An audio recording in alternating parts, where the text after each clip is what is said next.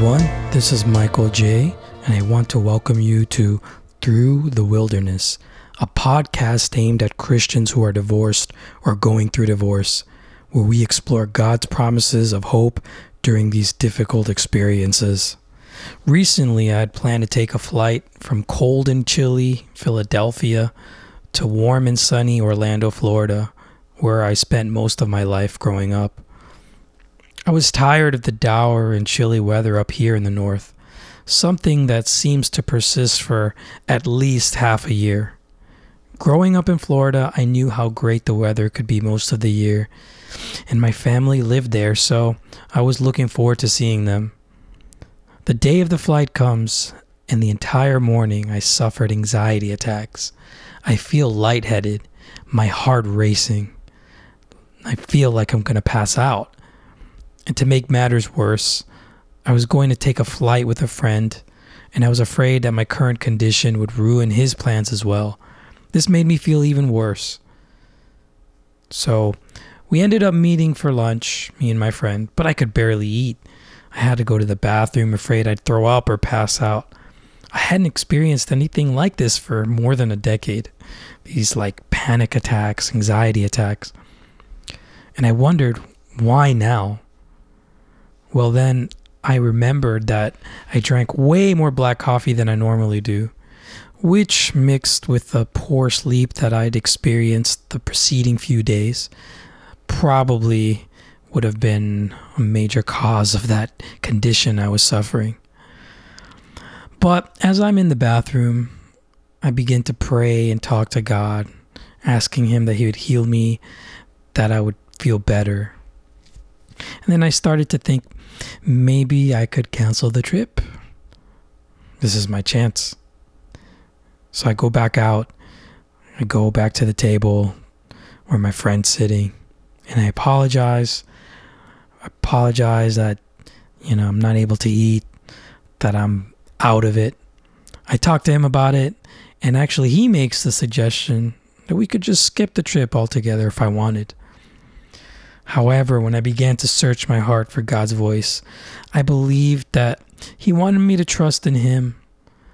And I began to feel compelled to go despite the way I was feeling, to push through this.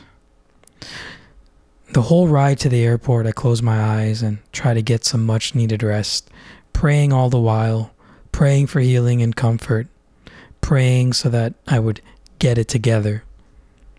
I chose to trust in God despite having an opportunity to do something else that seemed easier. And you know what? A few hours later, I felt much better, and the whole trip ended up being really great. Had I not had faith in God that things would get better, that He would be with me, I would have missed out on a wonderful time. As we begin a life after divorce, it's easy to feel like things will never get better, that things will always stay this way. It's difficult to see anything beyond the black clouds. I know this because I too have been there. But as we will see, the Bible gives us some support for situations like these. But before we get into our verse reading, let's pray that we may be blessed in the reading of God's Word. Dear Heavenly Father, thank you for this opportunity that we can gather and read your word, that we can study your promises. May we, t- may we take hold of your promises. May we trust in you and be filled with the Holy Spirit, that He will guide us as we study your scriptures. In the name of Jesus, we pray. Amen. Today's verse reading is Hebrews 11, verse 1, very popular verse a very, very important verse dealing with the essence of faith. This is how it goes. Now, faith is confidence in what we hope for and assurance about what we do not see. While it's not always easy, the Bible urges us to have faith in God. We are to have confidence in our hope that comes from Christ, as this is the essence of faith.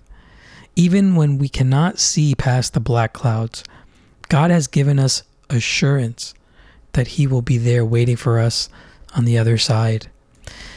He's telling us not to give up, but to choose to believe in Him, even when it doesn't make sense, even when we can't fathom there being another side of the wall we are facing. It's difficult. It's beyond hard. But as it is said in Luke, all things are possible with God. So, brothers and sisters, I urge you to read the rest of Hebrews 11 to get a better picture of what faith is, as explained by the author of this book. Don't give up. Keep fighting. Keep choosing God every day, and He will get you through, little by little, bringing you to the place where He wants you to be, to the other side of the wall, to the light behind the black clouds. And this is where I leave you today, brothers and sisters. May you be blessed this week. Keep in prayer. Keep reading scripture. Love you guys.